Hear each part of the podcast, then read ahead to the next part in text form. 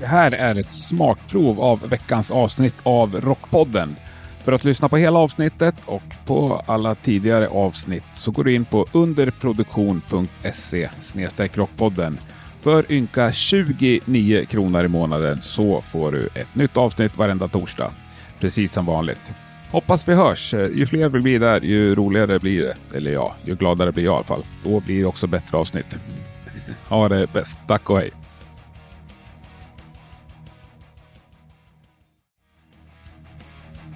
Rockpodden finns nu mera på underproduktion.se. Eller ja, den går ju att lyssna på alla poddappar. Men du behöver gå in dit och registrera dig. För 29 ynka kronor per månad så kan du sedan lyssna på precis allt som släpps. Gör det. Nya avsnitt kommer varje torsdag precis som vanligt. underproduktion.se/rockpodden. Vi hörs.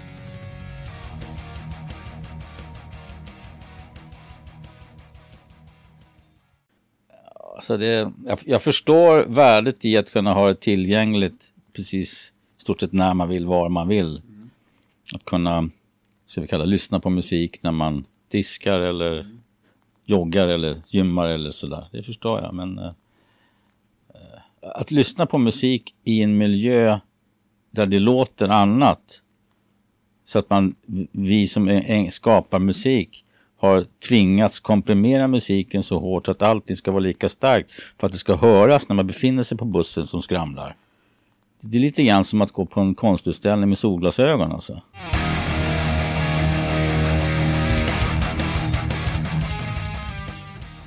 Ja, men vilken jävla torsdag vi har idag då. Ragne och Styrbjörn från Heavy Load. Två av de mest underbara människor som har greppat de här mikrofonerna genom de sista 7 åren. Kloka, filosofiska, roliga och på alla sätt genomhärliga. Jag tycker de har helt fantastiska tankar om musik. Både hur den skapas och hur det ska låta. Jag tycker också de har ett underbart förhållande till sitt eget skapande. Jag har samma trumset, samma trumpodie och samma jacka som jag hade 1983. Så att jag är tillbaka. I am tobacco, som de säger i England. De gör inte avkall på någonting. De har en extrem integritet, känns det som. Och nya plattan som släpptes förra fredagen är faktiskt helt fantastisk. Köp den och lyssna på den högt i en bra stereoanläggning.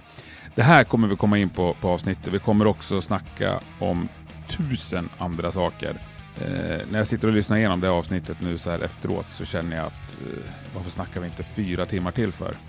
Det kanske vi gör vid ett annat tillfälle, för som bröderna också kommer berätta strax så har de många fler plattor i sig. Det ser jag fram emot, och jag ser extremt mycket fram emot att följa Heavy Loads framfart nu efter skivreleasen. Nu kör vi igång det här fantastiska avsnittet. Du lyssnar på Rockpodden. Ragne och Styrbjörn Wahlquist från Heavy Load är veckans gäster. Jag heter Henke Branneryd och jag önskar dig en god lyssning. Ja, fan vilken ära att få komma hem till er alltså. Men jag säger ändå välkommen till Rockpodden, Ragne och Styrbjörn från Heavy Load. Tack. Ja, tackar. Hej alla som lyssnar. Hur är läget med er idag?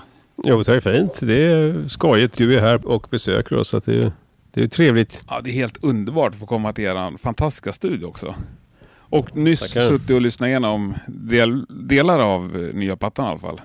Riders of the Ancient Storm. Precis, Riders of the Ancient Storm. Det ser ut som det skulle kunna vara släppt 83. Du tycker det? Ja. Ja, det börjar bli lite sliten. Ja. Men blir ni glada när jag säger så? Eller vill ni att det ska se ut som att den är från 2023? Nej, jag vet inte. Konsten är tidlös. Jag tänkte säga, vi har nog inte tänkt så överhuvudtaget. Alltså, utan nej. Vi bara gör det vi tycker är rätt. Vita brevis alls långa. Livet är kort, konsten är evig. Som vi brukar säga. Stickligt. Ja, men får vi ta lite från början. 40 år senare kommer ni med en ny platta. Ja. Vadan detta? Kunde inte hålla oss längre helt enkelt. Nej. Men så. Ja, det hände grejer från 2016 och framåt som gjorde att man vaknade till liv igen. Musiktarmen kan man säga. Och sen går det inte att hejda det hela, utan då är det ju som en lavin som vaknar inom en på något sätt. Men har ni alltid skrivit låtar under de här åren? Till och från. Sen vet inte jag vad du menar med de här åren. För mig de här åren, det är sen typ 2020 ungefär. Fram till 2000 var det väl? Ja, jag menar 2000, inte 2020. Var en tvåa för mycket. Det är alltså sista LP:n 1983 och sen fortsatte vi att jobba liksom. Så att vi höll på med musiken i vår studio som vi hade då fram tills år 2000 när den blev översvämmad. Jag tänkte fel, 2020 var det inte. Nej, 2000. Okej, då var jag med. Ja. Nästan. Ja. Det är suveränt. Men lite mer, vi kunde inte hålla oss längre. Alltså, någonstans har ni ändå bestämt det på riktigt att nej, men nu gör vi en riktig platta liksom.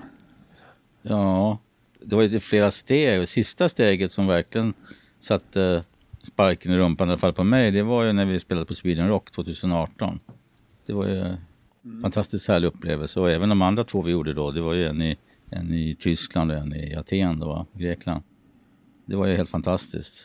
Med se vuxna karlar stå och gråta framme vid scenen och sådär. Jag fick ju tårar i ögonen själv liksom. Det blir väldigt starkt. Ja, kan tänka. Påverkar en väldigt mycket. Men det var ju saker innan dess som hände också. Men det är en ganska lång berättelse som vi ska ta alla. Jag har all tid i världen. Jag har 118 timmar kvar på hårddisken. Jaha. Ja. Nej, men du får brodera precis så mycket du vill. Du var ju nere i... På Up the Hammers så fick vi, vad hette den? Någon medalj... Ja, just Medal of Honor som det heter då. Eddie Malmö och jag. Vi blev nerbjudna då till festivalen i Aten. Up the Hammers hette den, va? Ja, just det. Mm. Och jag var faktiskt bjuden också, men jag hade inte möjlighet att komma ifrån riktigt. Men när vi kom ner dit då, så när jag kom backstage, alltså första kvällen, så kände jag är ju tillbaka liksom. Så det var ju liksom, det kändes som att det hade gått 2 år eller någonting. Det var en jättekonstig känsla. Alltså det var liksom... Men det var en positiv känsla. Ja, ser det ut som i ditt ansikte i alla fall? Ja. Absolut, och det var jättemärkligt. Och sen så gick jag ut då från backstage, hade pratat med banden och sådär. Det liksom... Så gick jag ut och där var ju då stora, långa, skäggiga karlar som... började gråta när de såg mig liksom. Jag fattar inte varför, det var jättekonstigt. Jag är så ful idag. Jag sminkar mig fel. Varför är de så ledsna för? Nej, men det var jättekonstigt och det berörde mig någonting fantastiskt. Och våra musik betyder väldigt mycket för vissa människor. Att det betyder så mycket förstår man väl kanske inte själv, men det betyder mycket för oss också, men det är liksom det är en otrolig känsla.